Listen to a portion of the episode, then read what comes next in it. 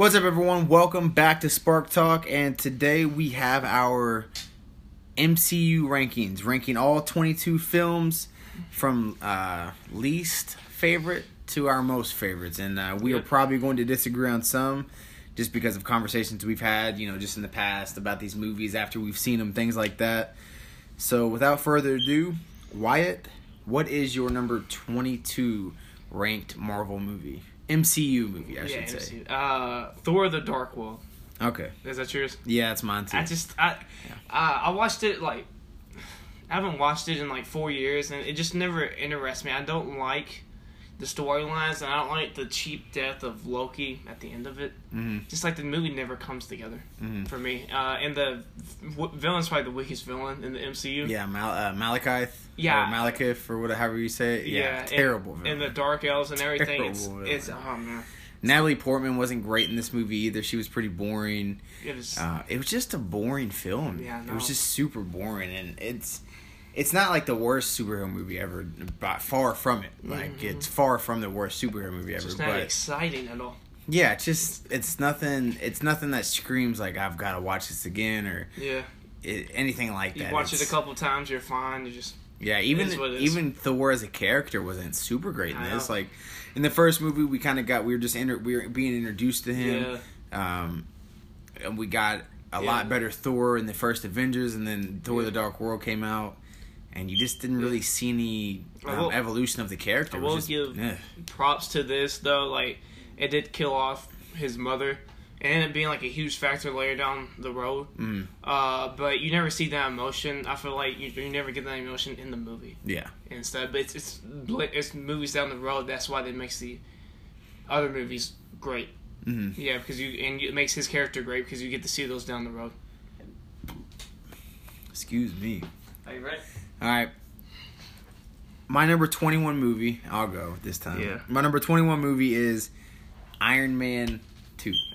So that was yours as well? Yeah, I was fine with the Mickey Rourke villain. There's nothing about him though that was just like, oh, he's Russian bad guy with cool whips. That's about it. Yeah. But I was fine with Mickey Rourke. I feel like they didn't give him anything to work with though in this movie.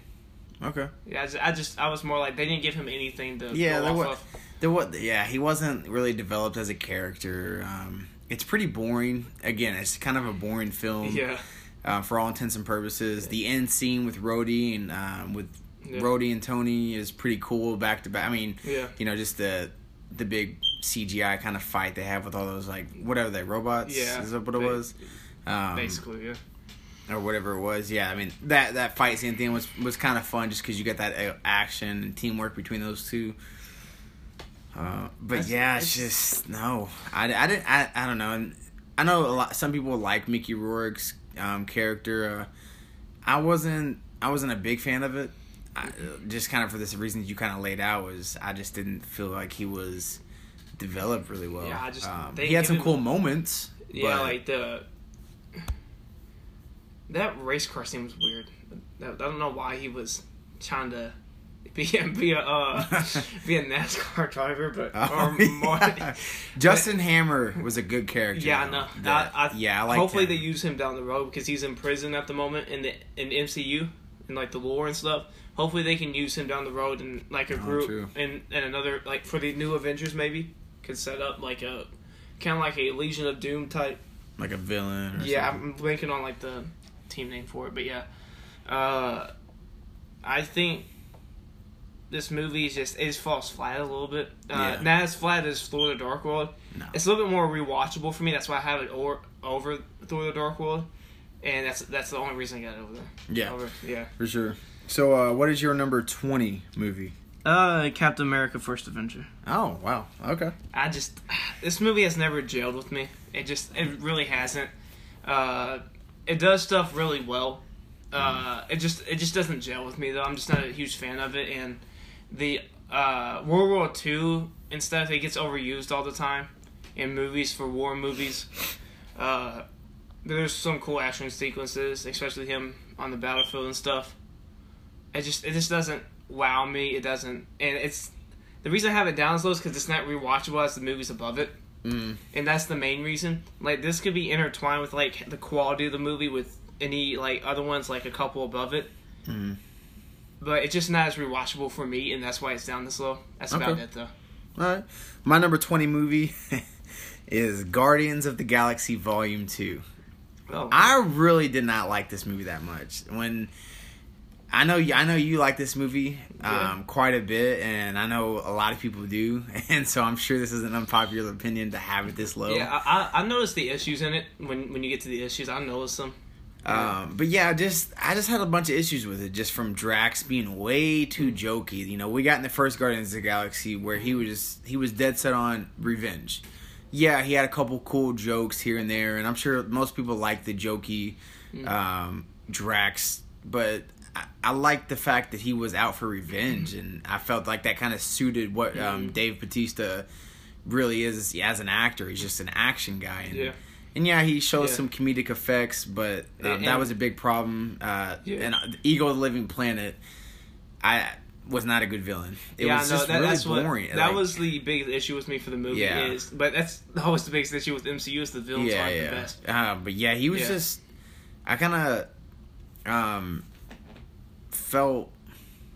of felt like while I was watching the movie that I was like, are we gonna have a villain? Like, we kind of understood that Ego was supposed to be the villain, but at the same time, like, it took so long to get there. Yeah. And then when it happened, you were like, wait, what?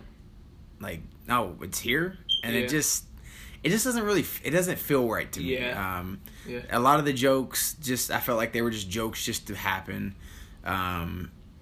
And overall, it was just very, very underwhelming. Yeah. And maybe it's just because I had high expectations for it because I love the first one so much, but it just fell flat for me. Yeah, really flat. I understand the complaints and stuff. I understand them and stuff. I do agree with you on Eagle and Drax a little bit. I do wish they play him a little bit more serious, but I'm fine with the jokey Drax. Yeah. I don't really. It doesn't bother me as much.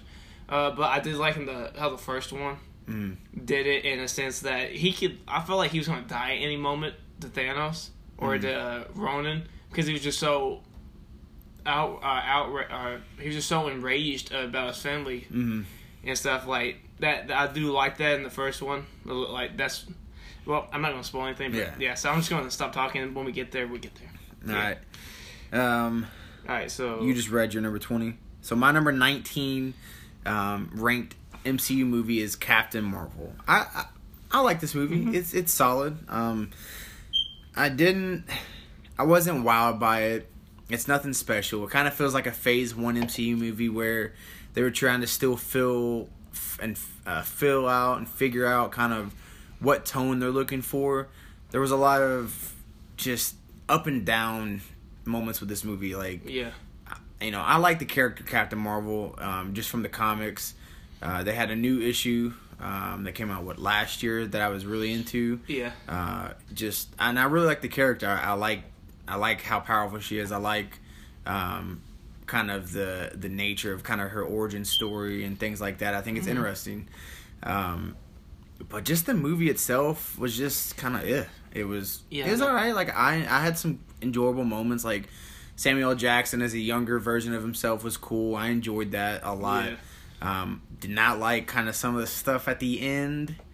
Kind of some of the like the music. Yeah, the music. Some of them, yes, the music kind of threw me off in some instances. Yeah. I didn't like the twist in it was kind of weird. The villain in it was just it wasn't that great. Yeah, I know. Like, we saw it a couple months ago, and I'm blanking on the villain. Like, it wasn't a memorable villain. Yeah, that's my thing. Is like you had Jude Law. You know, we had that kind of situation happen, and who was it? Is it the? I didn't even those. Yeah, oh like my gosh, you're right. It is a couple up from where your spot is. Is that 17? I'm just gonna say it is at 17 here for me. And yeah, that's main. It's a little bit more rewatchable than 18 and 19 for me. But your issues are the same thing my issues were. Yeah. It was like for me, but it just overall it just kind of felt like bland. Yeah, like it felt like a copy and pasted. Like Yeah. Let's just. It almost felt like they were just making the movie just to get her.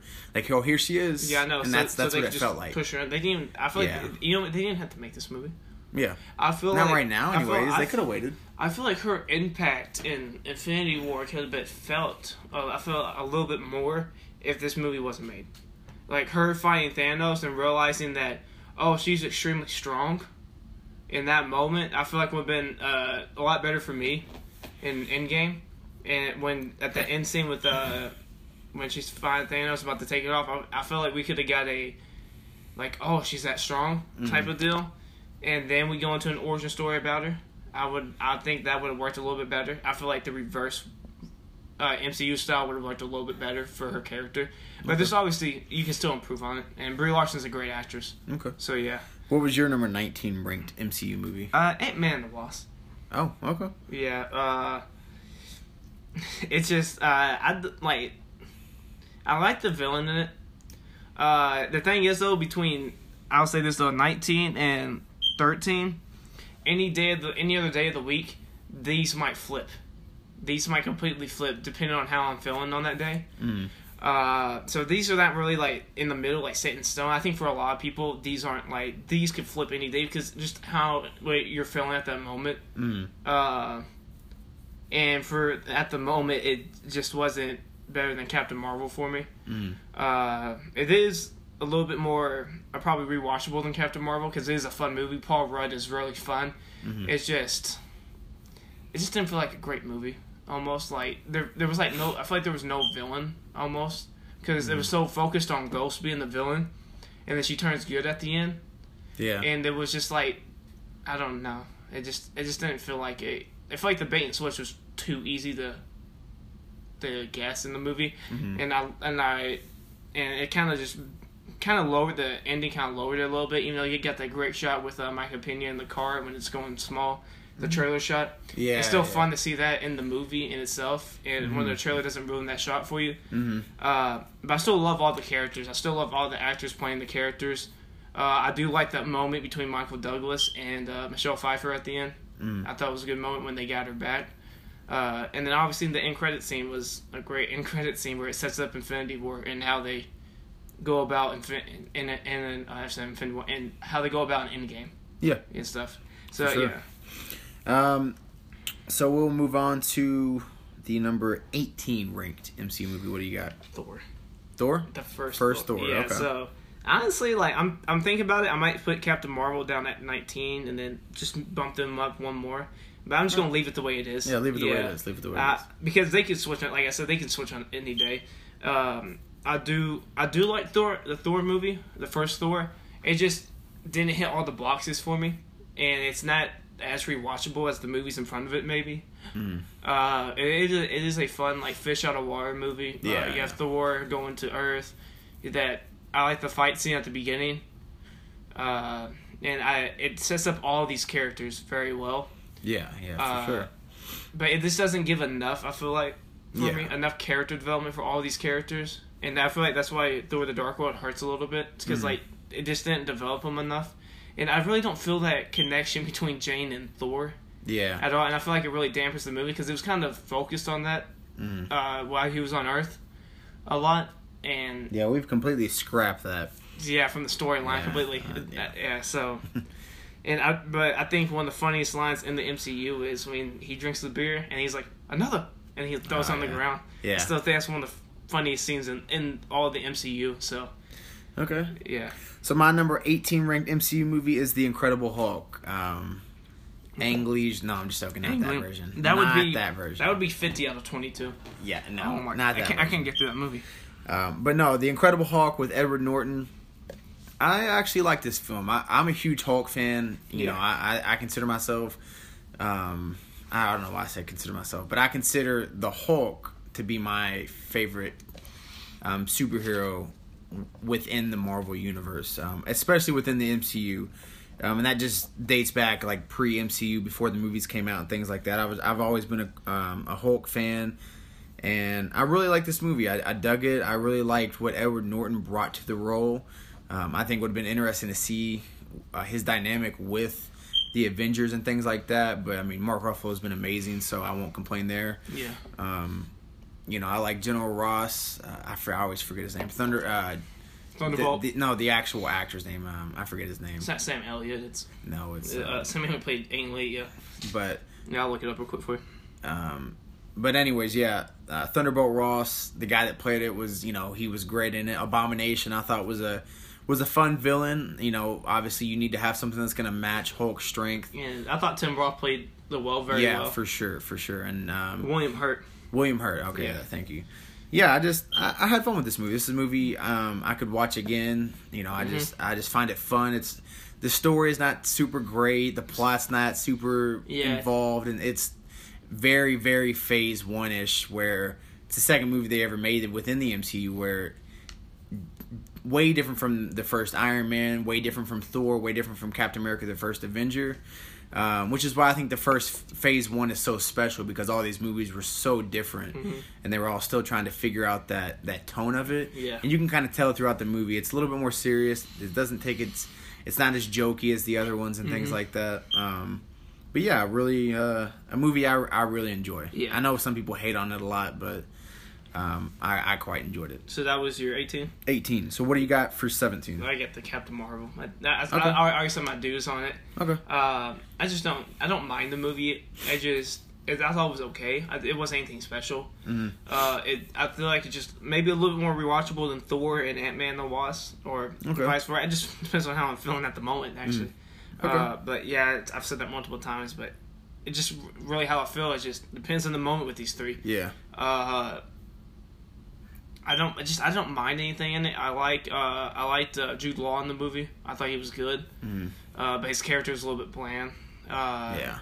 It's just there's not enough. And then you have the Kree, which Kree is like the Kree invasion is like a huge story arc in the comics, and then I feel like we're never going to get it now. Yeah. Because they're good guys now.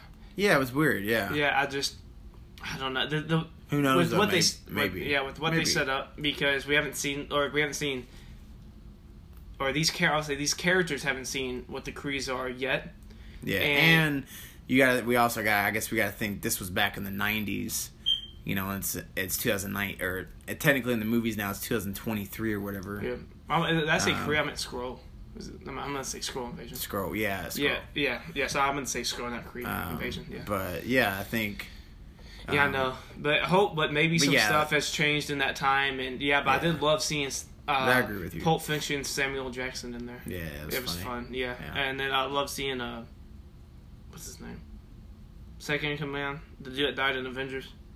Oh, Agent Coulson. Yeah. Oh, Coulson. Yeah. Yeah. Coulson. I've loved him in the first in the Avengers movie. I loved him in this movie. I thought he's exciting on screen to watch. Yeah, he is. He's fun. Yeah. So at number 17 you had Captain Marvel. Mm. At number 17 I have Captain America: The First Avenger. I enjoy this movie more than you. Mm. It's not super high ranked for me.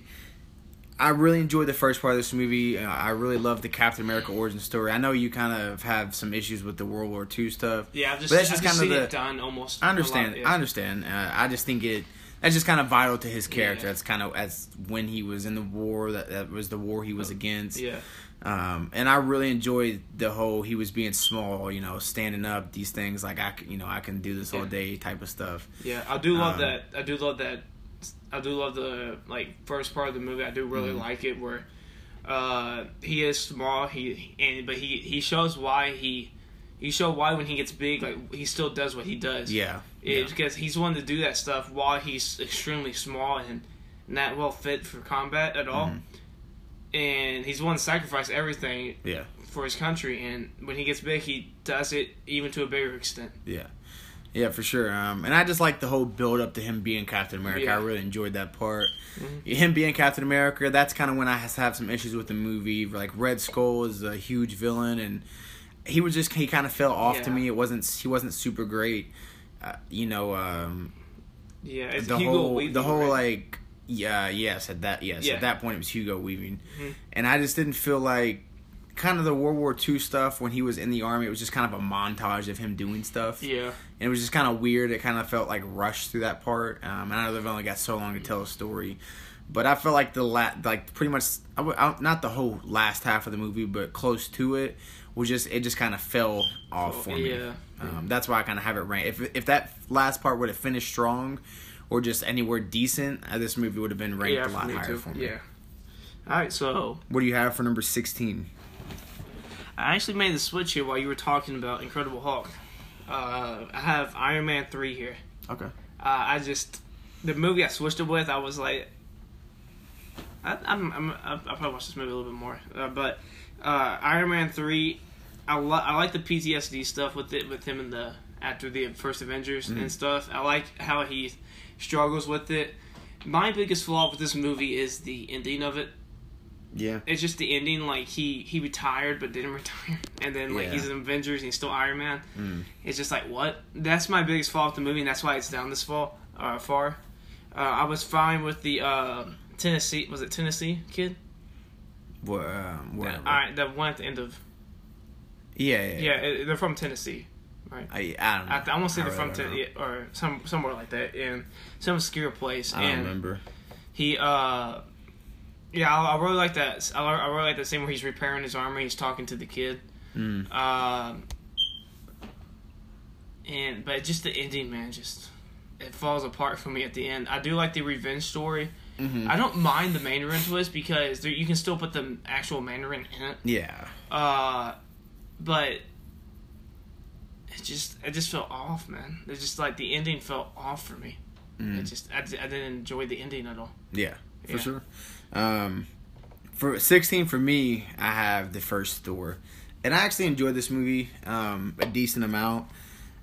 Like you, just kind of some of the points you hit on that were positive about it. You know, the whole fish out of water story. Mm-hmm. I really enjoyed the whole Loki backstory and that dynamic between Loki and Thor. Yeah. And it feels very much two different movies when he's in Asgard versus when he's on Earth. Yeah. But I feel like they kind of work. For me, they kind of worked well together, and I really enjoyed the first Thor. I thought for sure, you know, that's why I really disliked Thor: The Dark World, is because I really quite enjoyed the first Thor, and I was like, man, this is a big step down. Yeah, no. And both the two sequels were like the first two sequels of the whole universe were letdowns. Iron Man 2 and Thor. Yeah, Thor: The Dark World. So. I enjoyed the first Thor quite a bit. And, you know, it's not a spectacle. It's not anything like that. But I think it's very good storytelling. Kenneth Branagh directed it, and he's known for his Shakespearean, you know, type of touch to certain things. He's been in a lot of movies like that, and he's a Broadway type of guy.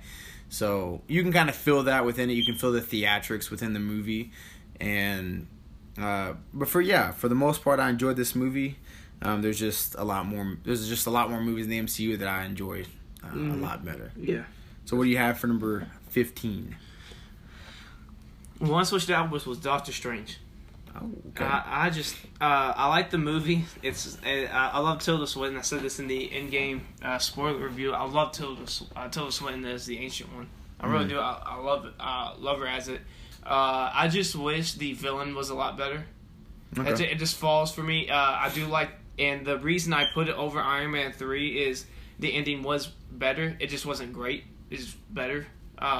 With him turning back the clock and he keeps coming up to the dude.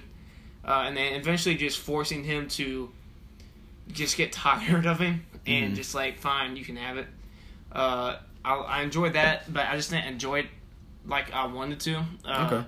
It just, and the stuff with Rachel McAdams and him, I just didn't really feel like a connection. Mm. Maybe they can build it up a little bit more in the second one. Okay, but the thing I do love is Troy Edgerton in this movie as, what's his name? I forgot. Yeah, I'm looking. Start with an M. Yeah, that's what. Is it Mordor? Yeah. Is that what it is? Yeah. Well, I'm gonna check real quick, but I really love him and Benedict Cumberbatch's interactions with each other. Yeah. And I can't wait to see the second movie if he is the main villain of it. Yeah, we'll see. Because I feel like it would be a huge step up for Doctor Strange, especially since his character just shot up the roof in Infinity War. And I can't wait to see the second movie because of Infinity War. Not because of this one, but because of Infinity War. Yeah. For me, yeah. Okay, cool.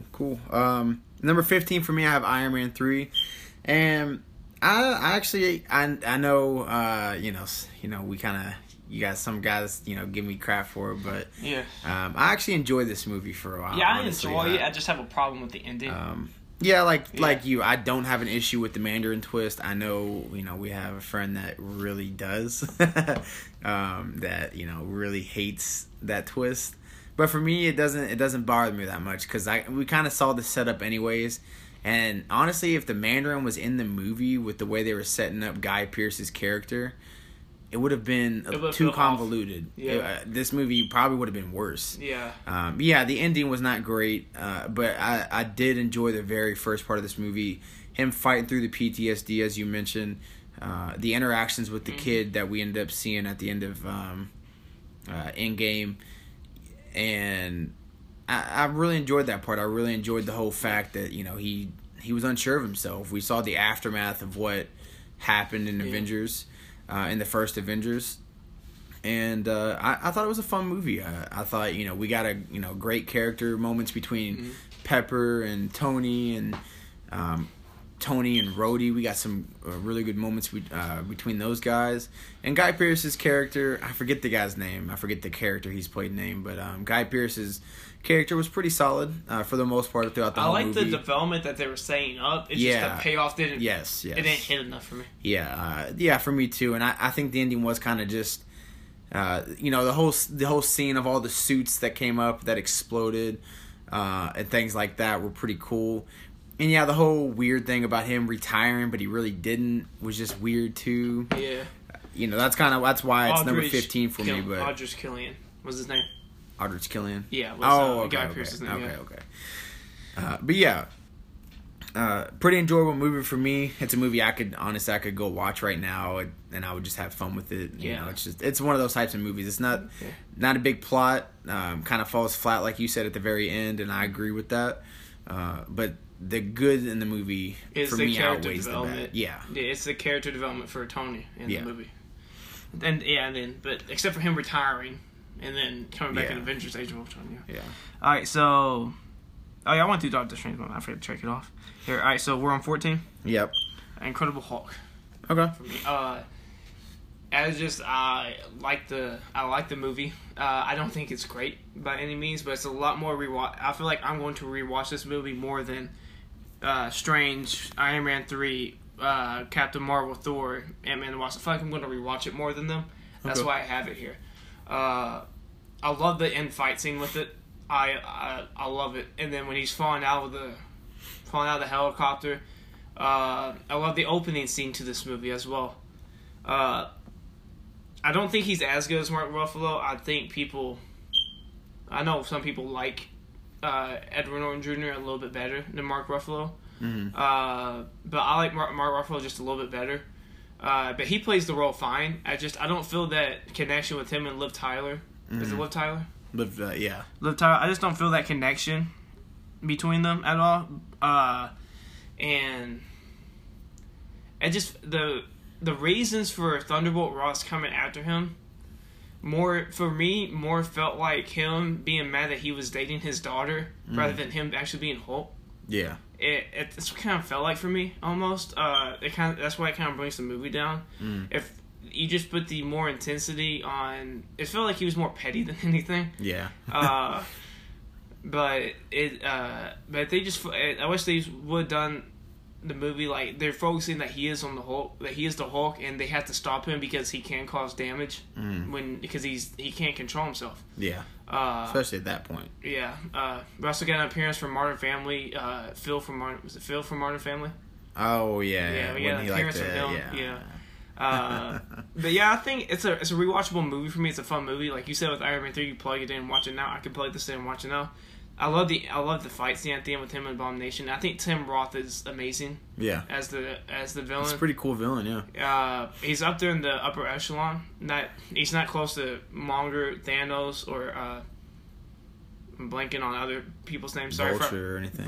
So he's not close to there, but he's maybe in that B tier, B minus tier. So Hopefully he comes back in another movie, though. All right. Yeah. My number 14 ranked MCU movie is Avengers Age of Ultron. Ooh. I had this at 13. I'll talk about it with you. Okay, well, yeah.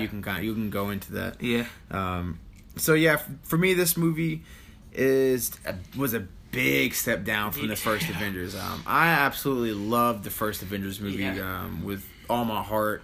And this movie, when I walked out of the theater, I was like, that's all right. Like, when I left the first Avengers movie, I was like, what did I just witness? Yeah. Avengers Age of Ultron. Ultron, such an interesting villain, such a great villain from the comics. Yeah, that's why. With so much depth and backstory. You had such an amazing voice actor. I wouldn't even say voice actor, but you had such an amazing voice from an actor in James Spader, who I thought played the role as well as he could have with the way they developed him. But they rushed through Ultron so fast. Yeah, they did. So fast. Like he was nothing. Mm-hmm. Like he was just another plot point. Let's just get through this so we can get to Thanos and everything else. That's what he felt like. I felt like they could have just waited or maybe built him up for a couple movies. I don't know. They could have done something more with Ultron. Yeah. Because he's such a big and hard villain to face in the MCU or just within the Marvel universe that he just kind of, he didn't feel that way. Yeah.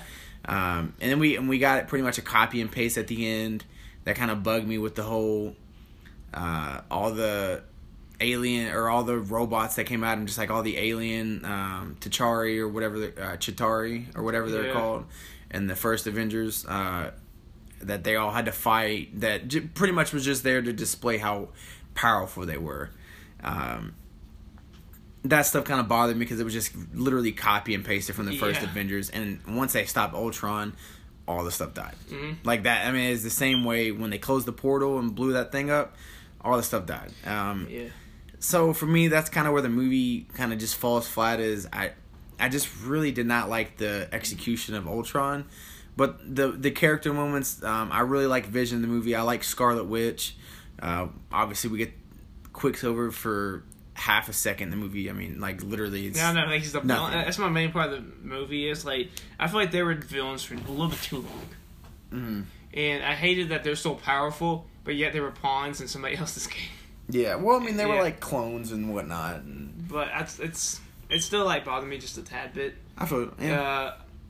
But, like, the scene with, the Hulkbuster suit. Yeah, I love that scene. And with Iron Man versus the Hulk, that was an amazing scene. And he's like, go to sleep. He keeps punching him. He's like, go to sleep. Yeah. I mean, there are some awesome highs in this movie. And I love the first. I'm not saying love the first. I really like the first part of the movie, with them all fighting, and then they have Natasha calming Hulk down, and then we had the scene where Tony has that vision where everybody dies. Yeah. And I just felt like this movie. This is why it's in the middle for me, because it's just a setup movie. Yeah, it really is. It sets up Hawkeye and his family for that opening scene in Endgame.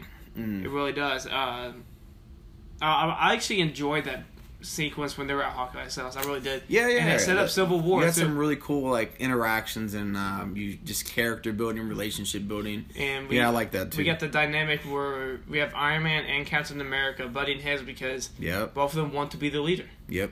And eventually it sets up Civil War. And the thing, this is, like I said, I haven't moved because it is a setup movie, but it's an enjoyable setup movie. Like, I'm going to watch it. I'm going to rewatch this more than the other movies that have below it. Oh, yes. And that's why I have it above them. Yeah. It came, for me, like, my list came down, if it was close. What am I going to rewatch more? What's more rewatchable for me? And that's why some of this list fell down the way it did for me. Okay. All right, cool. So that was your number 13. So my 13... is Ant-Man and the Wasp. I enjoyed this movie more than you, kind of, I guess the way, honestly, this might be where your Guardians of the Galaxy Volume 2 is, or maybe, like, the next one up or whatever. Mm-hmm. That's kind of, we're kind of flip-flopping on those two, because I like Ant-Man and the Wasp. I enjoyed it. I really liked the dynamic between Ant-Man and the Wasp. I mean, the name of the movie, their interactions, their relationship was awesome. I like the Ghost character. Yeah, I did too. I just feel like it just didn't come as a whole for me. It just didn't click necessarily. That's why I have it down so low. But yeah, and like I'm not gonna lie. Like the villain in this movie was almost non-existent at sometimes because yeah, she turned good and things like that. I like the character in and of itself for what it was, but yeah, she wasn't anything special or memorable for that reason. But just the scenes with Ant-Man and the Wasp, the whole bait and switch with the lab and shrinking it and people trying to steal it and things like that. I really enjoyed it and I really had a lot of fun with it. Yeah, the end credit scene that set up Avengers Endgame was awesome, and yeah, and we got to see Michael Pena again do what he does with his awesome storytelling. I love him in this universe. Yeah, and it's an enjoyable movie for me. I just had fun with it. Yeah, I understand that. All right, so we're at 12. Yep. I got Ant-Man. Oh, my voice crap. Ant-Man. There we go. I got the first Ant-Man. I just enjoy this movie a whole bunch.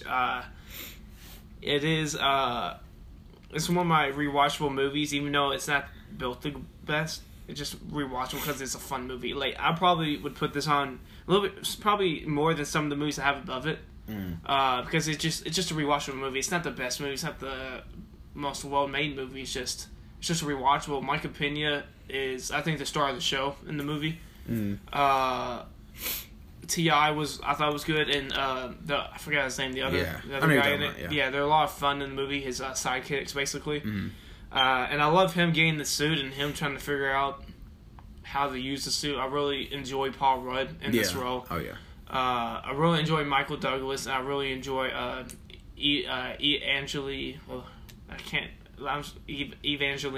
Lilly. I think I said that right. Evangeline Lilly? Yeah. If you're not know, she's a girl from Lost, one of the main characters on Lost. Okay. I thought she was very good as the Wasp, like Houston said. And I think their dynamic works a little bit better in this movie than Ant-Man and the Wasp for me.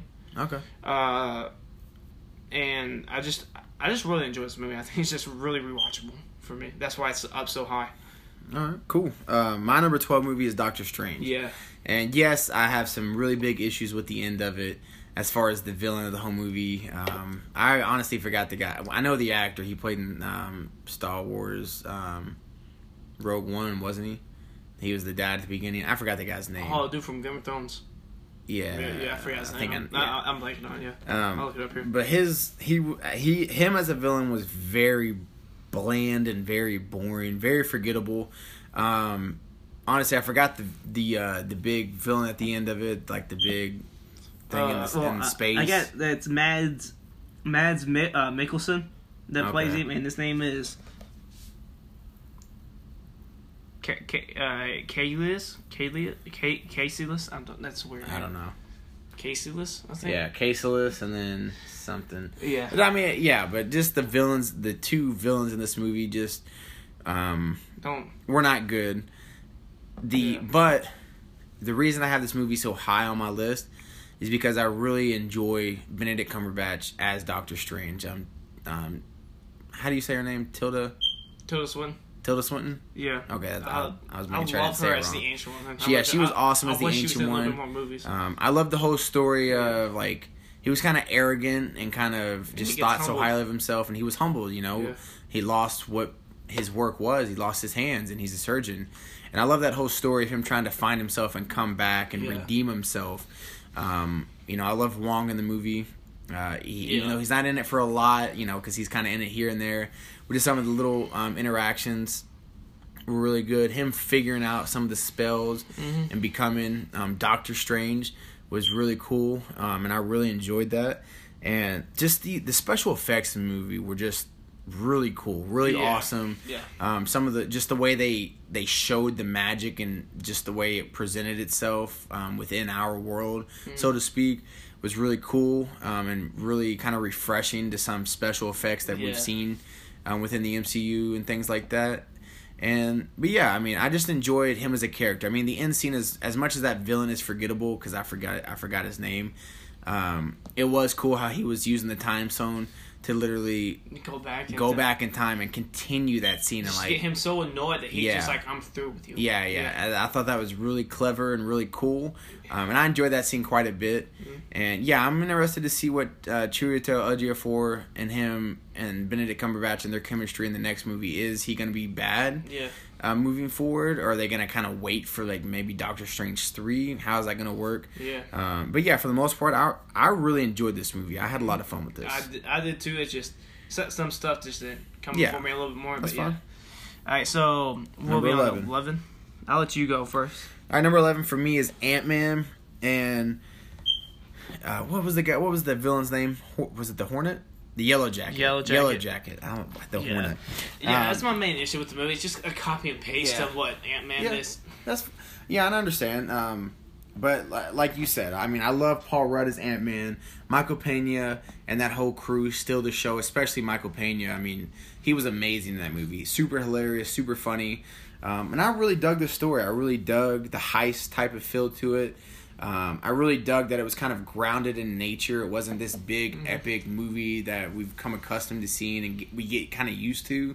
I feel like it was a different shift in tone in the MCU because we came off Avengers Age of Ultron after this movie, and this was like a breath of fresh air.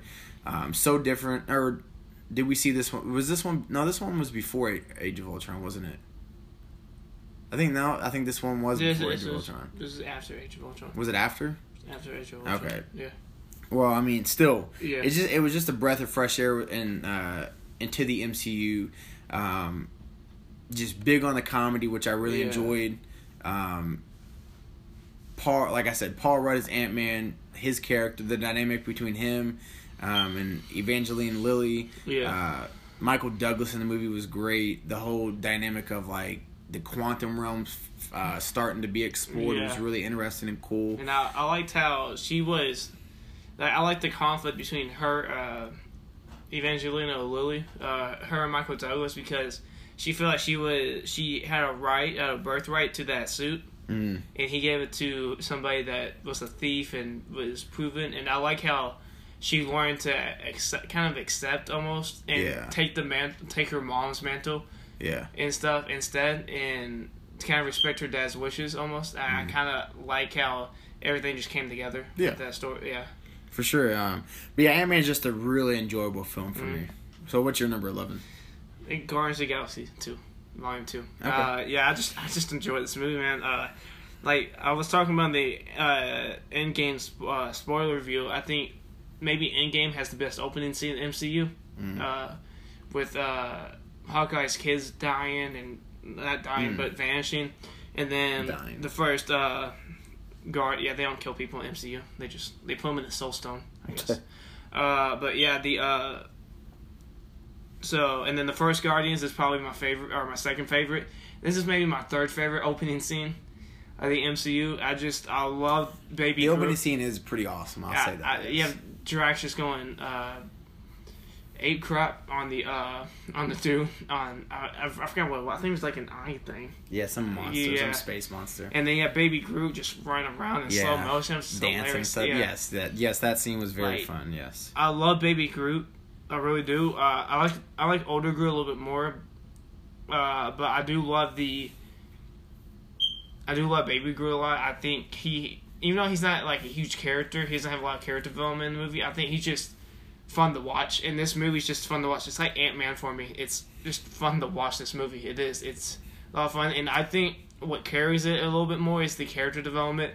Like, I feel for Nebula a little bit with her struggle and everything with Thanos, and she loves her sister, but she also is jealous of her sister as well because she gets all the attention, and I really like that dynamic of their relationship, and I feel like even though there wasn't really a villain for 85% of this movie, I love the character development. I love that Drax was able to kind of put away his past a little bit, and that's why we have like a more jokey Drax, because he was able to kind of shut away that rage a little bit, because he's able to let go a little bit. Because he knows he probably won't get them back. He's just able to let go. And I even though the fight scene, even though he's not a great villain, I like the fight scene at the end. I do. I love how he turned to Pac-Man in that last scene, and I really like it. I just think it's just a fun movie to watch. Okay. Yeah. Alright, so we are about to enter our top 10 MCU movies. My number, I'll go first. My number 10 ranked MCU movie is Thor Ragnarok. Ooh. I probably should come first so we could talk about it together, but alright. Is that what you have? That's my 9. Okay. Sorry for the spoilers, but yeah. Okay, well, shouldn't have said anything. Yeah. Shouldn't have spoiled. But for me, this top 10, some of these movies were just so hard. Which one should I put above? It just, but I love Thor Ragnarok. Mm-hmm. I love Hela in the movie. I know some people have issues with her, and I kind of have a few issues with her as a villain. Yeah. I don't think she's super strong. But for the most part, I enjoyed her. Sigartha or whatever. What's that huge monster's name? Oh, let me. You're messing me up here. Let me look it up so I can get it right. You know what I'm talking about, the big fire thing. Yeah, your pronunciation messed me up. All right, so yeah, let me. All right, yeah, I got. You can okay, but yeah. Thing, yeah. So, I mean, I love this movie. I love the whole Korg was maybe like one of the highlights of the movie. Dude was hilarious. Played by Taika Waititi. You're making me mess up his name. How do you say his name? You're messing Taika Waititi. Yeah, there you go. The director of this movie played Korg, and I really enjoyed his portrayal as that character. It was just really funny, and just some of the moments and just, some of this, like you said, piss off ghosts, things like that. Yeah. I thought Loki was funny when he was there. I love the redemption arc. Yeah. Oh yeah. With Loki and stuff, and I like how, like you said with Korg, where he was just like, "Oh, you won't go on this. You won't go on this ship." Yeah. It's just so funny. Like talking about joining his rebellion and things like that. I really enjoyed that. But Loki and I enjoyed Hulk in this movie a lot. I loved Hulk in this movie. We got to see some powerful just destroyer of a Hulk for a very short period of time, and then we got to see that really cool battle scene between Thor and the Hulk, and we saw how powerful Thor really is, which I thought was awesome. We saw Thor lose his hammer. Because Hela destroyed it. We got some really great emotional moments between Thor and his dad. That was played by Anthony Hopkins, which him talking about like Asgard is not where it is right now. It's anywhere you make it. Yeah. Which I thought just those scenes were really cool, and I don't know. This movie's just great. It was so different to the character of Thor. And it was just such an awesome direction of like, okay, this is who Thor is, and this is where we're going. Valkyrie in this movie, her dynamic between, her relationship with her and Hulk was awesome. Her relationship between her and Thor was awesome. Like, she was great in this movie. Carl Urban, had some funny moments. I think I wonder if he's done with the character, because like they just kind of didn't bring him up at all. Yeah, I'm sure he's done. What is he, the Destroyer? Yes. Isn't that what it is? Scourge, I think. Scourge the Destroyer. Well, Clancy Brown played Surtur. Surtur. I said Sigarther. Surtur, he likes to play red cartoon character, or red animated characters. Yeah. Mr. Krabs, and then Surtur. But the one thing that holds it back from maybe being the top 5 is the villain.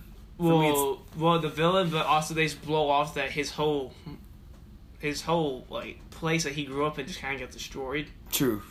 But I do love the scene with him and Anthony Hopkins, and it helps ease that a little bit more. Where he's just like, it's the people, not the place, that makes Asgard. Yeah. It softens that up a little bit, where it's like it's more about the people. It's more about him and his journey of becoming the king of Asgard. Even though we see in the game that he doesn't become king, but I love how it's more about we know where this goes at the end of the movie. It's more of it builds up for that tragedy where he thinks he saves people, but he actually didn't save them. Yeah, and we get such a great character arc through Infinity War and the Endgame with Thor, and. I really enjoyed it, and kind of the dynamic of the Hulk. I mean, we got to see some of that carry over to Infinity War from this movie, and and then obviously we kind of didn't get delivered on it after that. But, yeah. Jeff Goldblum, don't forget him. He was amazing. Yeah, he was. As a Grandmaster. Yes, yeah, he was awesome. Yeah. He was really funny. Yeah. And then, you know, the whole part where Loki was like, how does it feel when Hulk was like slinging him around and stuff? I love this movie. Mm-hmm. Absolutely. So my number 10 is Guardians of the Galaxy, the first one. Okay. Like I said about the opening scene, I love the opening scene. I just love the movie, man. It's so different. It's so different. I love how they come together. I love the dynamic that none of them actually really trust each other that much, except for Groot and Rocket. And Vin Diesel, man, like, just saying 3 words, it gets you very emotional at the end of the movie. He's like, I am Groot. Who would think a big tree saying I am, or we are Groot, would make you cry? It's emotional, and and I just love. And it builds these characters up so well, and I like this version of Drax a little bit better. Like I said earlier, I like it a little bit better than the funny, goofy one. I don't mind the funny, goofy one, but I just love this version of Drax. Where, like, I thought he was gonna die at any moment in this movie. It made me feel like I was watching early seasons of The Walking Dead, where like anybody could die. I feel like he could die at any moment because he was so like outraged and he was so like he wasn't thinking clearly. Reason is at 10. It's because. I just wish they made Ronan a little bit more powerful. Okay. I just wish they did. That was about it. I thought that. But besides that, it's just an amazing movie. I love the end scene where like he just starts to dance and stuff and sing, and then everybody just starts going along with him, and then everybody get the Power Stone and as a group, and they become this family in that moment, and I love that moment. For sure. So we'll move on to number 9. And since you've already said it, Thor Ragnarok, you can kind of touch up on it. That's just a little movie. It's hilarious. Yeah. It's probably the best comedy of the MCU. Yeah, maybe you could argue that and Ant-Man maybe are close together, but it's a lot of fun to watch. If you haven't seen Thor Ragnarok, you need to see it ASAP. It's fun. It's a lot of fun. It's a lot of fun to do. That my issues are like stuff with Asgard, like people dying, the place getting destroyed, and they just kind of brush over a little bit. That's just my issue, but it does soften it a little bit with Anthony Hopkins saying it's more about the people than about the place. Like I said earlier, but it's just a fun, amazing movie, and I love the different direction that they took it in. For sure. So my number 9 is Spider-Man Homecoming. I absolutely love this film. Yeah. You know, it's Tom Holland as Spider-Man. We get the movie after Captain America: Civil War, and we get to see a whole movie with Tom Holland. We get to see how he is as Spider-Man. He's arguably the best Spider-Man that's ever been we've ever seen on the big screen. Yeah. And Vulture, we got arguably one of maybe at the time, maybe the best villain they'd done in the MCU, outside of Loki. Mm-hmm. Which he was always kind of flip-flopping through villain and hero, and we kind of see like a different arc with Loki. Yeah. So, I mean, you know, because this was before Killmonger, and this was before we got Thanos on the big screen, and Vulture was just a really nice, fresh villain. Like, he had a motive. He was more than just like, I'm trying to take over the world. Like, he was just the guy trying to keep the life that he had for his family. I really dug that we kind of got like the hints at like Miles Morales, and things like that with Childish Gambino's character, or Donald Glover, however you know him, Donald Glover's character, and you know I love the relationship between Ned and Peter. It's so funny their interactions. They're just like big nerds, like the whole part when he's helping him out and being his eyes and ears, and teacher walks in. He's like, I'm watching porn or whatever. You know, that scene was hilarious. But it's just a great Spider-Man movie. Yeah. And it feels like they're taking time. Yeah. Keeping him in high school. That's what I love about it, Yeah, because, you know, as much as I love the first Spider-Man that they made, you know, you kind of, you rush through it like, you know, okay, he's in high school. Let's get him out of high school. It kind of felt rushed because we all know Tobey Maguire's a lot older than that. Yeah.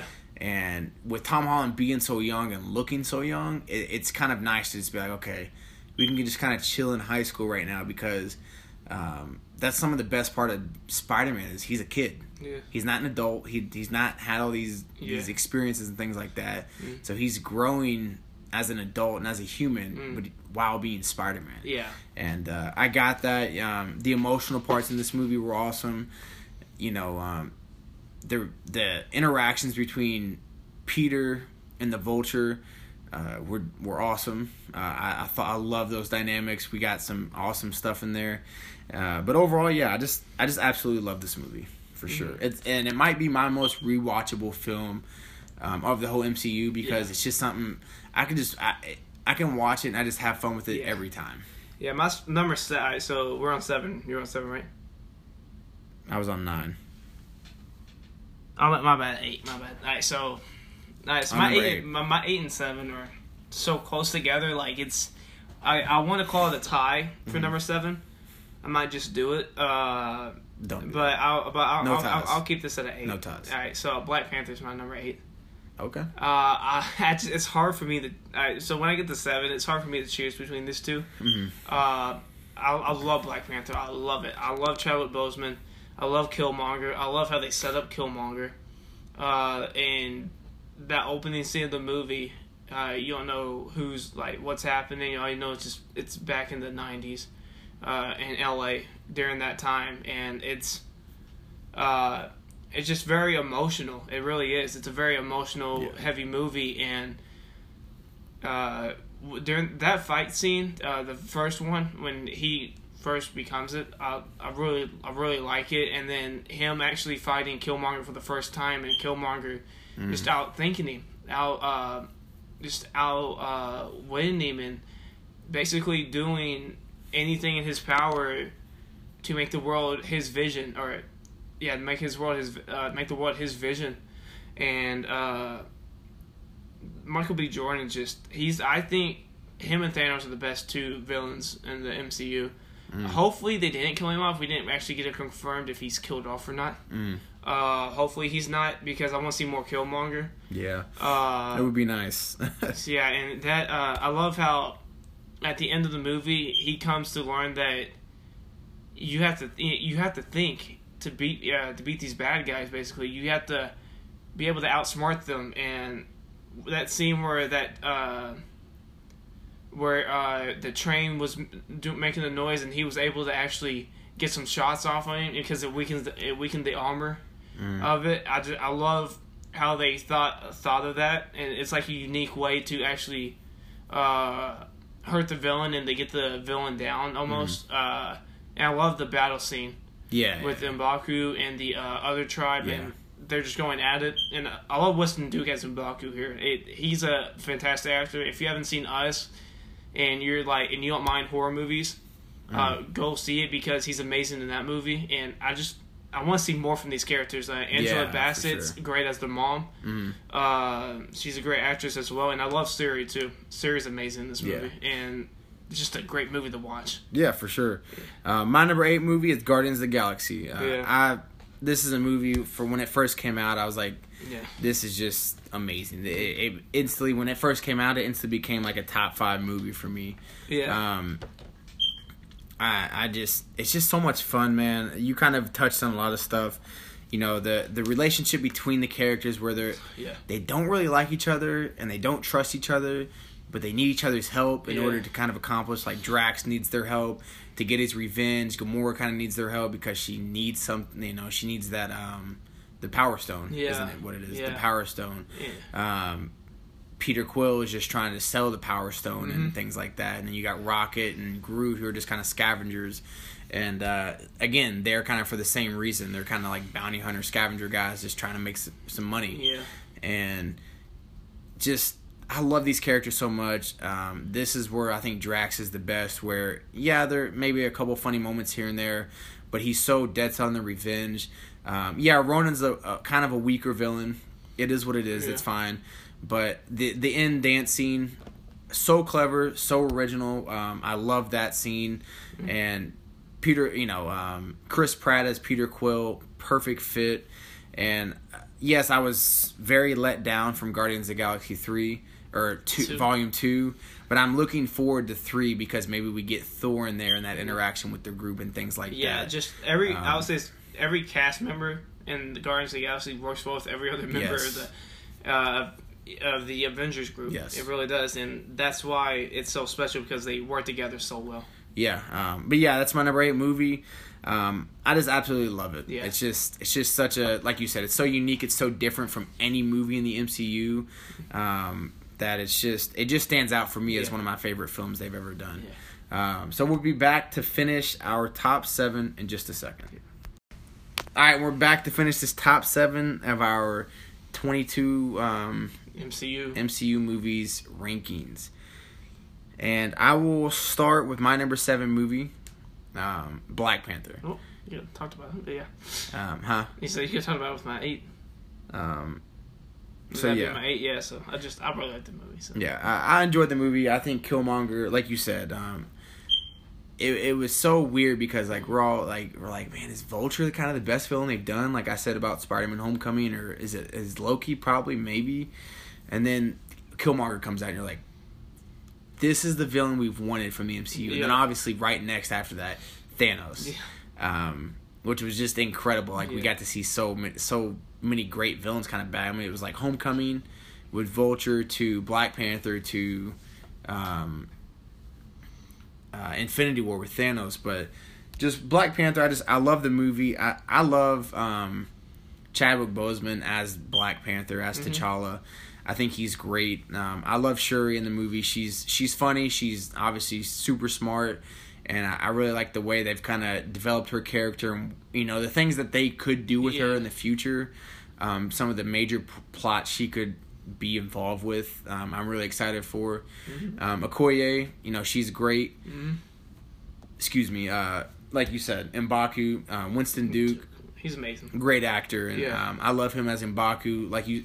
I love that fight scene for him to take control and be the leader of Wakanda, and just the whole dynamic of like it was such a different world. It was so it was just so unique, and I love the way they built the world, all the different tribes, and I really dug it, and I really love Killmonger.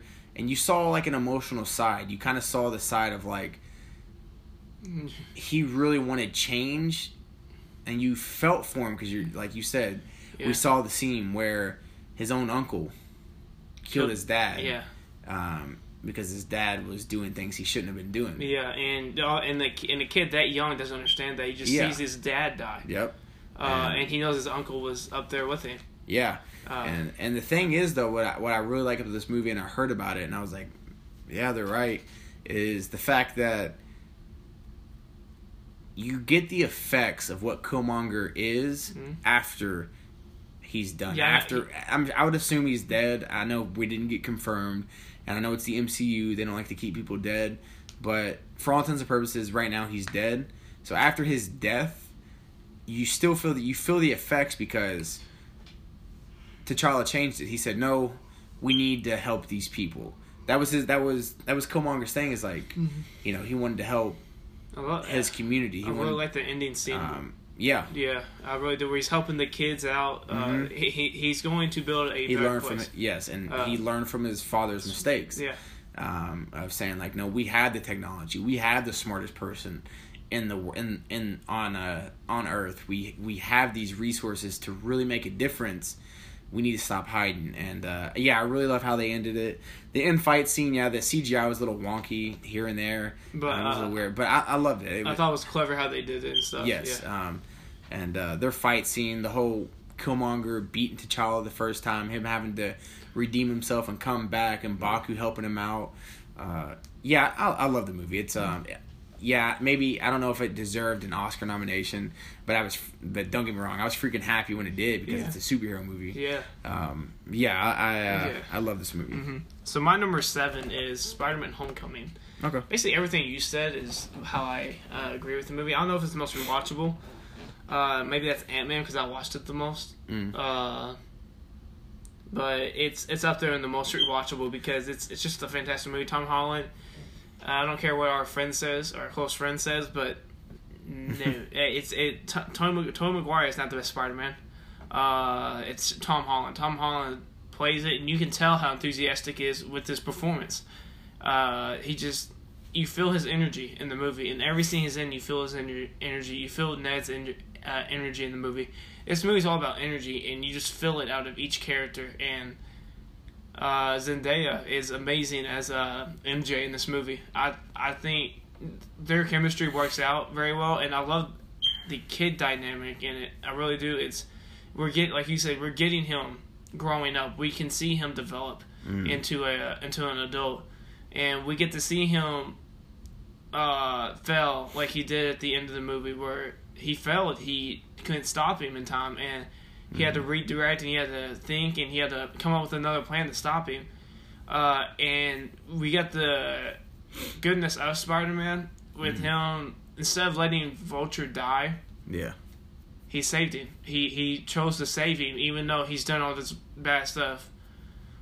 He chose to save him because, even though, like, because he knew that he has a family, and I feel like that could affect him down the road. Like, instead of killing these villains like Iron Man has, like Captain America has, like Thor has, he's gonna try to. If we're gonna get another dynamic, where, like, he's actually gonna try to save these villains because he knows they have families. He knows that they have people that care about them, and that's what I love about the villain Vulture, and that's why he's one of my favorite MCU villains. Is you get the sense that he's just doing it for his family. He can't make money except for this, and he has to do this to provide for his family. And it's just a really good movie to watch, and it's a really fun movie to watch. Yeah, for sure. And also, just piggyback, I didn't even mention Tony Stark in the movie was awesome. Yeah, the dynamic is amazing. Yeah, the relationship between him and Peter, and obviously we see the effects and the build of that in Infinity War and Endgame. And, I love those interactions. But that kind of leads me into my number 6 movie on this list, which is the first Iron Man. Hey, that's my 6. Okay, cool. Right, so for me, this was super hard not to put in the top 5. I was back and forth between this and Black Panther, and ultimately I just picked this because this is the movie that started it all. This is the movie that, for me, I was such a DC heavy guy when I was younger. I mean, we kind of both grew up that way, just big Batman, Superman, Wonder Woman fans, Flash, Green Lantern, just all the people in the DC universe, and we were big X-Men fans, you know, Wolverine, Cyclops, Professor X, all these Magneto, all these different characters. We were kind of leaning more into those, and we were fans of Hulk and Spider-Man. But I didn't know much about. We didn't know much about Iron Man. We didn't know much about Captain America. We knew who he was. We didn't know much about Thor. We didn't know these characters that much, and this launched everything for me, as far as like really enjoying these characters way more than I ever thought I could, and I just love the movie Iron Man. You know, the villain at the end, I think he's pretty solid. He's one of the better ones. He's one of the better ones. Nothing special, nothing great. But and at the end of the movie when he turns on Tony, I really felt that. I was like, he really just stabbed Tony in the back here. Yeah. And he left him to die. Yeah. The opening scene was amazing. Yeah, dude. Yeah, that's probably up number 4 for me. Like the best introductions in the MCU. And the whole him having to dig his way out, and he didn't have all his money, and then we really got to see how intelligent and how brilliant he was to make that first Iron Man suit to break out of that that prison. And obviously the ending is very iconic now because he says I'm Iron Man. Yeah, and obviously in the end of Endgame he says I'm Iron Man and snaps his fingers. But for sure, it's just the reason I have that 6 is. I think maybe I enjoy Spider-Man and Black Panther a little bit more than the first Iron Man, but just out of respect for me, it's not my top 5, but just out of respect, it's at 6 because, like you said, it started it all, and it's a fantastic movie. Along with it, it's rewatchable for me. I like Spider-Man and Black Panther a little bit better, but just out of respect factor of how it started, and it's a great movie, too. Yeah. It's a great movie, and that's why it's at 6. Yeah, for sure. For me. So what's your number 5? Captain America, Winter Soldier. Alright, so we might agree on the rest of this list. So that is my number 5 is Captain America, the Winter Soldier as well. I really like spy espionage movies. I've never been big of like political thrillers at all, but the way this spy espionage and then the political stuff works in with it, I really enjoy it. I really do. And him finding out that it's Bucky halfway through the movie is emotional. It's just, and then it just, you feel it. You feel Chris Evans. You really do. You feel for Captain America. Like, he thought he lost his best friend, and what's his best friend been doing for 70 years plus? Like, and he doesn't even know who he is. Like, he can't remember because he's been brainwashed so many times. Yeah. And you really feel for feel for Bucky too. Yes. Like, you feel bad for him. Yeah, for sure. I love Falcon in this movie. I think Falcon's a great addition. I love Anthony Mackie. Yeah, he's such a great actor. Yeah, and I love his relationship with Captain America. Their dynamic, their relationship is just fun. It's entertaining, and I really had fun with that. You know, you get some of the Peggy Carter scenes when she's old, and he's visiting her, and you feel for him because he wanted that. That's what he wanted, and we'll touch on that in a minute, but. I just absolutely love this movie. You're right. The spy espionage part, the political thriller aspect of it. Did Nick Fury die? Obviously, he didn't. We all know that. Yeah. But that scene was amazing. He was driving and trying to get away from him, and I love that scene. One of the best scenes though for me in this movie was he throws that shield and then Bucky just stops it. Yeah, for sure. I know they showed him the trailer, but just watching how everything unfolded, like him chasing Bucky. Him finding out where, but it was when he was with Nick Fury, right? So that's when he shot Nick Fury, when he was chasing him, and then everything just unfolding. And then he just throws the shield and he just catches it, and you're just like, you're like, oh, okay, this dude's for business. And then we find out later it's Bucky, and I really like that Bucky was the one dragging him out at the end of the movie. Because we get the sense that he's actually, he knows who he is. He knows who he is. Remembers, and. It sets up Civil War. It really does. It's like with Age of Ultron. Age of Ultron is just a setup movie for other stuff down the road. This movie is a setup movie, but it's still a movie within itself, and it's still a fantastic movie. Yeah, for sure. And I love the end scene, the end fight scene where they're trying to, they're trying to stop Hydra. That the whole plot device with Hydra being the main force and trying to kind of take over the world, so to speak. I really love that end scene. The action in this movie is amazing. Yeah.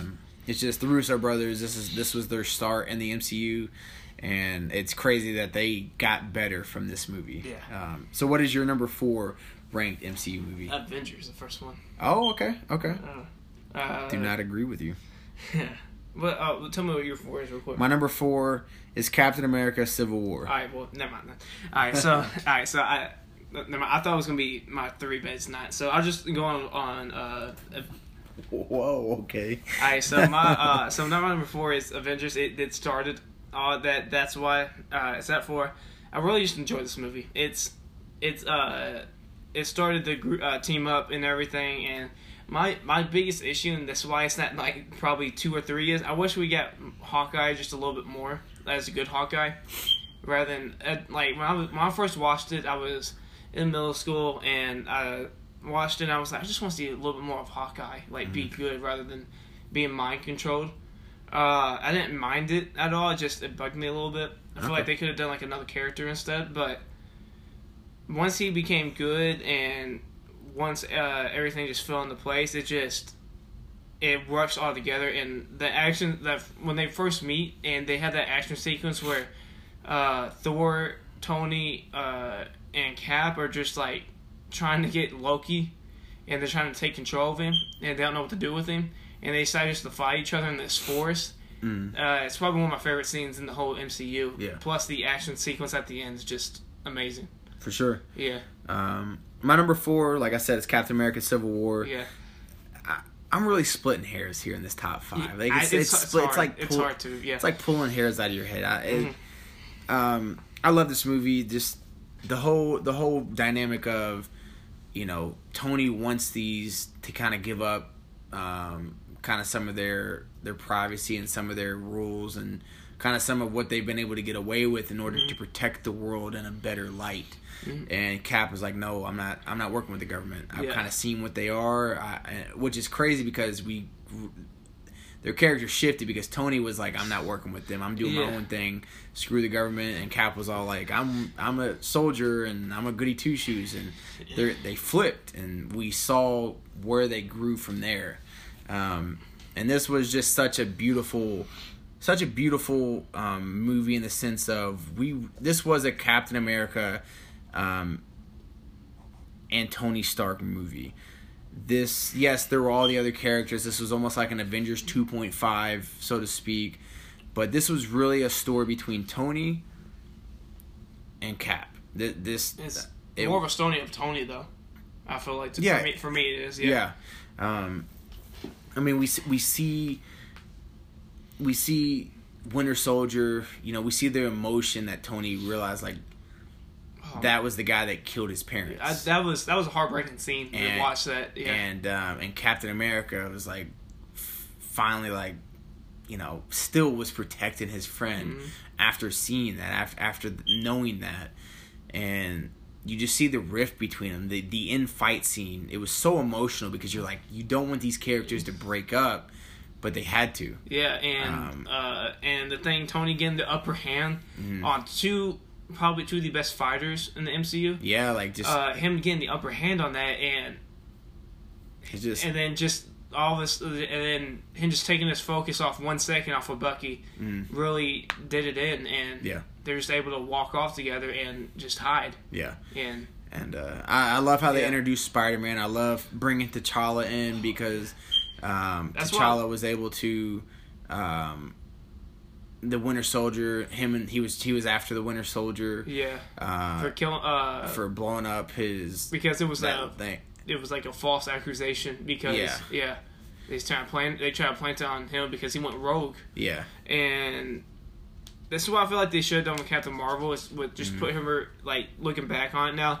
Just put her in Infinity or Endgame, and trying to show her powers there because the way they introduced T'Challa, and it sets up perfectly in his first solo movie is they set up that his father died, and know why he's at it. Yeah, Black Panther was my favorite part of this movie. Yeah, man. But the reason I have it at 4 is because of Baron Zemo. I wasn't a big fan of him as a villain. Yeah. I know he wasn't even really supposed to be that big of a villain. He was kind of just there to drive the thing. He was there to break up the Avengers. That was BS. It was. In a way, I kind of just wish he wasn't even there. Honestly, like, that's why I have it 4. If I'm really trying to decide which movie should be ahead of which of the others, that's my reasoning for putting it at 4. But don't get me wrong, that's like such a minor nitpick. I absolutely love this movie. I would go watch it right now and get no sleep. Yeah. So that's the same for me with the Hawkeye stuff. Just it's like the smallest nitpick you could probably pick out. But with going back to my number 4 with the Avengers it's just the culmination, like everything. Yeah. And stuff, and then it sets up Civil War, and you and that's why you feel for these characters. Yeah. And everything. So you want to go to number 3? Yeah, number 3. Endgame? Okay. Is that yours? No. It's not yours. Oh, wow. My Endgame is just... I don't think it's better than my first 2. You can't get You probably know what my first 2 is at this point, but yeah. I really like this movie. It's just a great ending to a series. It really is. It's a TV series. It's a great ending to the to this TV series, and now I know Spider-Man Far From Home is the end of Phase 4. Phase 3. Phase 3, but... Feels like Phase 4. Yeah, it probably should be Phase 4, but... Spider-Man Far From Homecoming setting up the new series, the new TV series that's going to come out. This ended it, and it ended it in such a great way with every single character having a great conclusion to their story arc. Tony had one, Cap had one, Thor had one, and then now he can start a new story arc with him being more mature, more about a team, not about himself anymore. and just it sets up a lot of stuff that can go into the future, and it just the emotional impact. The end fight scene was amazing. Mm-hmm. Captain America wielding manure, is how you say it? Manure, yeah. Manure. Yeah, and the reason it's not number two or number one, it's kind of Hulk a little bit for me. Just yeah, it's just a big letdown. I'm thinking of my three. Yeah, Hulk. It's just Hulk for me. It's just a big letdown for me, and I wish they would have done some more stuff with him. I feel that. But besides that, it's just I think it's a great movie, and if you haven't watched it, it's a quick 3 hours, and you won't even know it's 3 hours. Yeah, and then after you watch it, go watch our spoiler, or listen, not watch, but listen to our spoiler review. Yeah. My number three is Marvel's The Avengers, the first Avengers movie. Oh, wow. This movie was the number one movie for me for so long, up until the last couple years, and I love this movie with all my heart. From them doing what I was just so happy to see them doing with the Hulk, how savage he went, just destroying everything in his path, and how powerful they made him and showed him. Yeah, I love that about the movie. Mm-hmm. I love the characters coming together and trying to figure out like how they work together and like filling each other out, trying to see like who's powerful and who's this and that. Yeah, that was awesome. You know, that was the first time. This was the first. Yeah. Come together that we. I mean, this changed the face of comic book movies. Yeah. Now everyone is trying to imitate what they're doing. Mm-hmm. And I like the Loki scene when we first get introduced to Loki as the main villain, and everybody comes. Yeah, he's trying to pull out that heist thing, mm-hmm. and he's basically like, everybody bow before me. Yeah, and then you get Iron Man coming in, and then you Cap coming in, and then you get Thor coming. Yeah. Absolutely love it. And then the way they get Hulk into it and introduce him, like he doesn't really want to come out as the Hulk. And then the scene where he's like, that's my Hulk. Which they've never went back to this, which is always confused me, and which upsets me a lot, is he was like, that's my secret, Cap, I'm always angry. And then he just turns into the Hulk. Where did that go? Yeah, I know. Like now all that's of a sudden like him and the Hulk don't get along? Because they seem to get along great there. Yeah, I don't know. Like, it's weird. That scene was amazing for me. Yeah, and obviously the money shot of maybe the entire MCU, the whole roundabout shot of all the Avengers back to back to back, facing this entire army of an alien invasion. I just absolutely love this movie. I do too. I can't say enough great things about it. Mm-hmm. Loki was an amazing first villain for an Avengers movie, mm-hmm. and I love this movie. Mm-hmm. So going to my number two. Number two. Captain America: Civil War. Okay. It's just I really enjoy this movie, and it's everything that you said. And you don't like Baron Zemo, that's why it's down at 4. I like Baron Zemo. Okay. I really do. I think he's a really good villain. Okay. Yes, it may be too. It might be in the minority, but I really enjoy that he was able to influence such a smart human being and Tony Stark, and it was more about turning Tony. Mm. I feel like it was more about turning him against Bucky, because if you turn him against Bucky, then obviously Cap follows her, because he's gonna protect Bucky over anybody in the event. Yeah. He's gonna protect him over Natasha. He's gonna protect him over Falcon. He's gonna protect him over Tony, and just for him to orchestrate all that, and you get and you feel for him almost, because he's doing it for his family. Like, his family got killed, and one of these Avengers actions, I think it's the second in Age of Ultron, Sokovia, his family dies because they were reckless, and it kind of sets up this whole movie, and because they've just been so reckless, and that's where you get like the different ideologies, where like Tony wants to be with the government to be more safer when they're fighting people, and then you have Captain America from Winter Soldier, just he doesn't trust them anymore. Mm-hmm. Just everything that they set up paid off in this movie for me, and it's just a really enjoyable movie. I could just go watch this now, and I could watch it, and still enjoy it, even though it's late for us right now that we're doing this. But my number two movie, Avengers: Endgame, which I think leaves us with the same number one. And I won't touch upon it too much. We talked about it super in depth in the spoiler review. Yeah. So I would say please go check that out. Yeah. Please listen to it. I mean, yeah, we just had a lot of fun talking about that, like we are right now, just kind of geeking out about this stuff. And for me, just Avengers Endgame is just like you said. It's the perfect end. It's the culmination of 11 years of storytelling, character arcs, twists and turns, and just so much. And like it's almost like a big TV series. And just, I mean, and you know, like I said, we went in depth about this movie, so I won't do that here. Plus, some people might not have seen it yet. Yeah. And so I won't say anything about what happens, but I'm not pleased with what they did with the Hulk. Yeah, it is what it is. That's a minor gripe in the movie. I love the movie. Yeah. The moments in this movie are huge. The emotional scenes and the tone is just so heavy and deep, but at the same time, it's not so heavy and deep that it's depressing. It's more like, man, this was an amazing ride the past 11 years.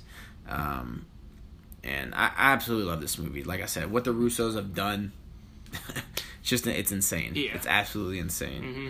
So, without further ado, our number one movie is Avengers Infinity War. Oh. That's Spider-Man 3. God. No, I'm just joking. Oh, man. Every time Spider-Man 3 pops in my mind, I just see him going dancing, full emo. Yeah, like I just walking down the sidewalk, pointing at people. I'm just joking. Yeah, but yeah, Avengers Infinity War. Yes. Oh, love this movie. It's probably my second favorite comic book movie behind The Dark Knight. I don't know if anything's gonna pass The Dark Knight. Don't say that. Yeah, I say that, and it probably will.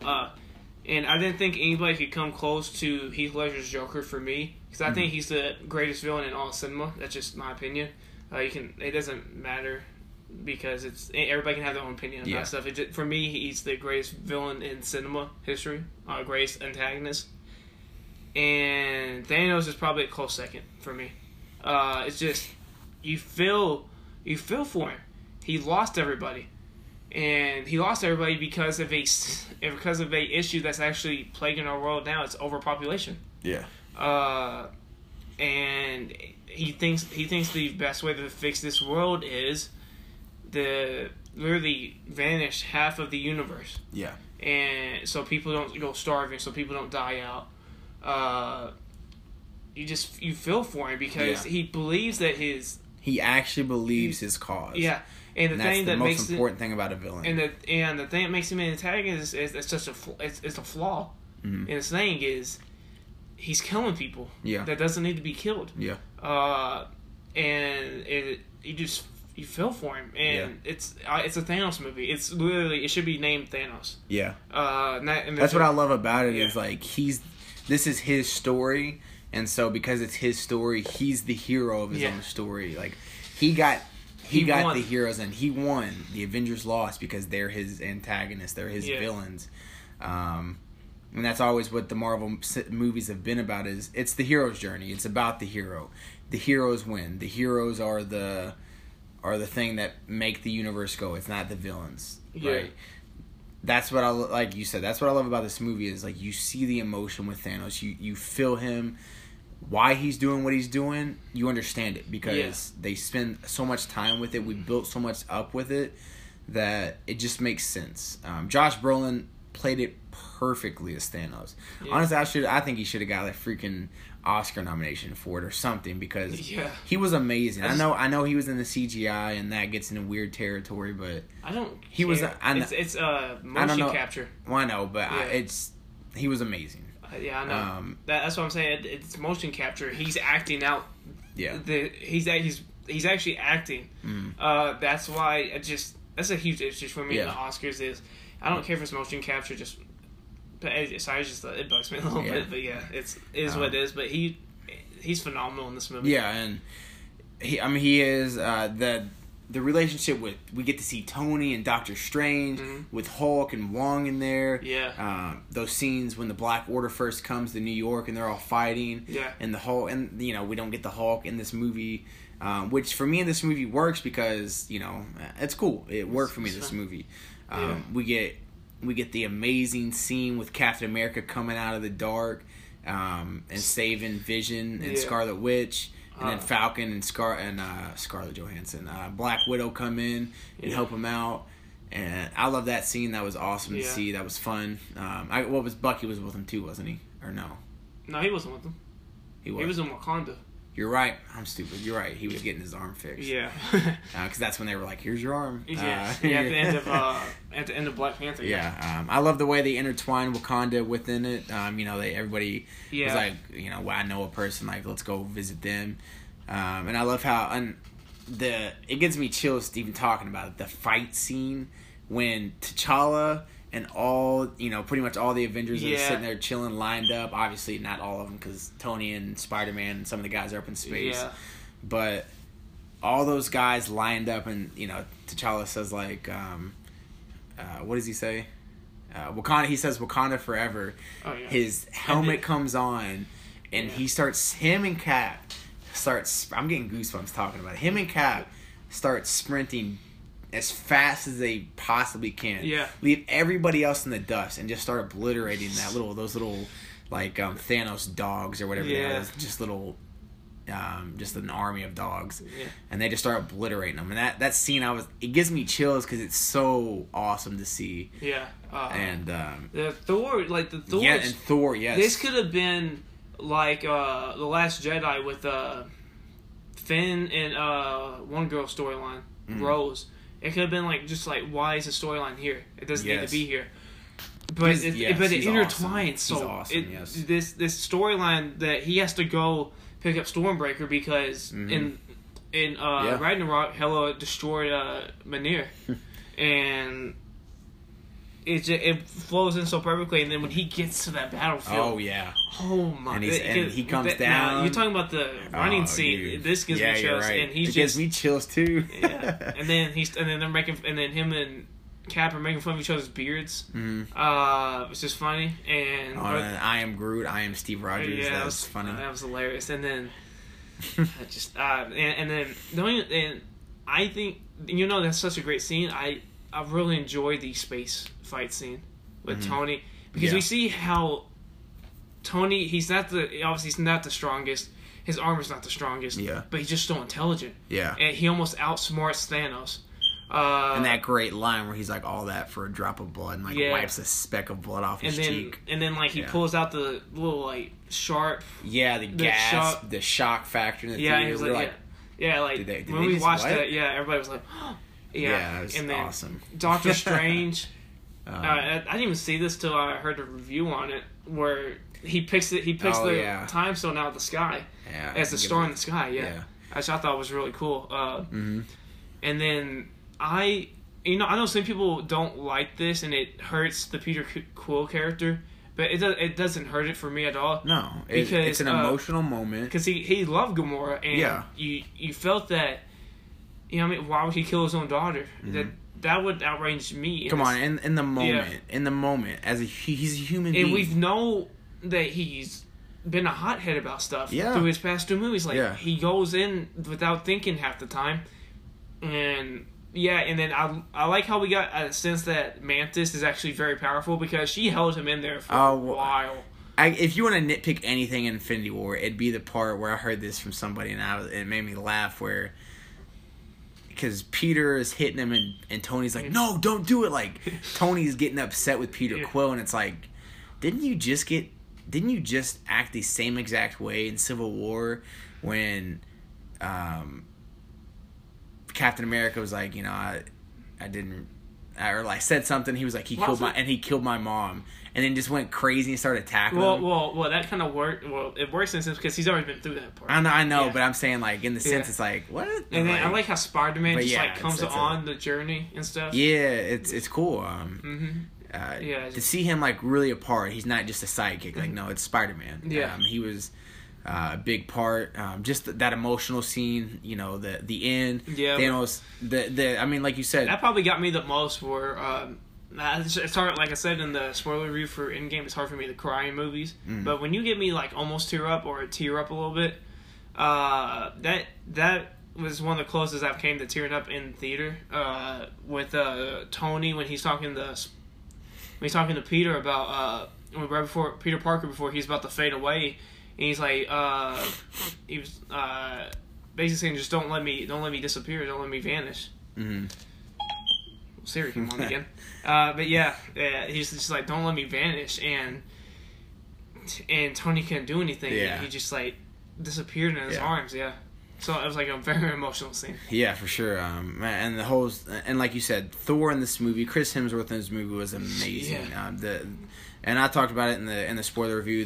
The dynamic between Rocket and Thor is outstanding. That emotional scene where he's kind of talking about how I don't really have anybody left, things like that. He's just kind of like, I don't, you know, what else do I have to lose, kind of thing. Like.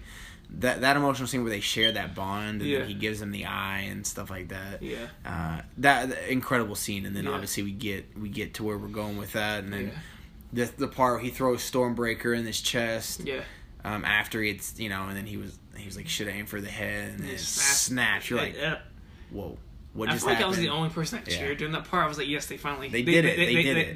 They had to. They had the balls to do it. Yeah. And then I think it helped Scarlet Witch. This movie helped Scarlet Witch out. Showed how powerful she was, yeah. I was never a big fan of her in like the other movies.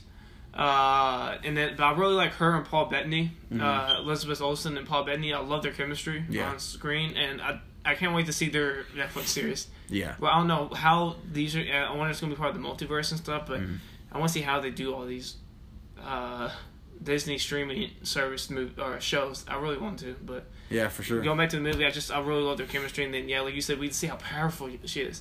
She benefits, and her and Doctor Strange benefit from this movie tremendously. And that's why I just love they elevate the characters that we were so maybe we're just iffy on, like, they're not developed enough to be in this movie. Like, how are they gonna work? And then they blew everything out of the water here for me. It's an amazing movie. Yeah. For sure. So yeah, that wraps up our our 22 MCU movie rankings. Thank you guys for listening. Yeah. This is we kind of went long on this. Hour and a half. We didn't really anticipate going this long, but we're getting in, talking these movies, having fun, enjoying it, and so hopefully you guys did too. We'll should be back with a football type of podcast here within the next week or so about kind of where our predictions of each team and like their records and things like that, their season, and then we can kind of start trying to predict maybe towards the playoffs and Super Bowl, and we'll probably do like maybe division by division leading up, and then we'll do like a whole playoffs thing or something like that, just to kind of space it out so we're not doing one long video of the entire NFL or something like that. Also, we're gonna do a whole what we think is going to happen from here on out in the MCU, kind of with spoiler territory, obviously talking about Endgame and like what's going to happen after it and things like that. So again, thank you guys for listening. Hope you enjoyed. Let us know if you agree, disagree, completely hate my opinion of Guardians of the Galaxy Volume 2 at number 20 on my list. Or feel free to hate mine at being number 11 or... or whatever, or having Endgame or any other. It's fine. Just it's great to have conversations because it's great to have other opinions. So. That's what makes these things fun. Is just being able to talk about them. Yeah, your likes and dislikes, but be peaceful. Yeah, everybody for sure. Be peaceful. Yeah. But thank you guys for listening. We'll be back soon. Until then, y'all. Peace out. See ya.